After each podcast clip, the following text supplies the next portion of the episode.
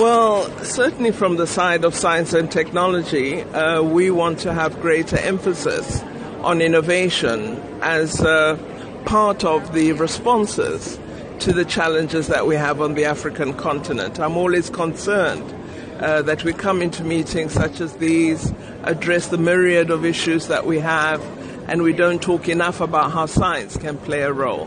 So I'm hoping that we're going to be speaking about utilizing innovation, investing uh, in science and technology, in research in particular, producing new knowledge, and having novel uh, solutions to the problems we're confronted with. We recently did an interview on Newsbreak where economic experts have advised that science and technology is the secret ingredient to entrepreneurship in Africa but challenges are faced because not many Africans can access, whether it's mobile networks or technology. How do you hope this forum can change that? Well, um, many, many people on the continent do have access to mobile technology, but I don't think we're using it as a development tool. Uh, not all have access to smartphones, but millions have access to mobile uh, technology.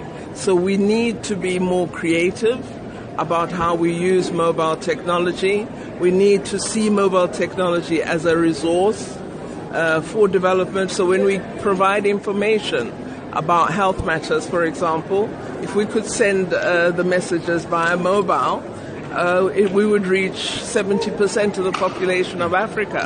So I think uh, governments need to become a bit more modern uh, than they are at the moment because the people have moved on. The people are using technology. You, you know, walk around, everybody is online in one way or another.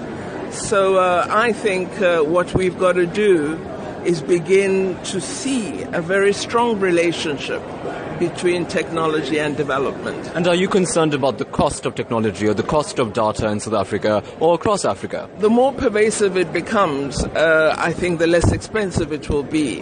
And if we uh, conceive of it as a response to economic opportunity and to development, the cost should come down. We should encourage more young entrepreneurs, support them to begin uh, businesses that are technology uh, supported in that way, then the costs come down because, you know, just the basics of supply and demand, the greater the use, the less uh, uh the cost.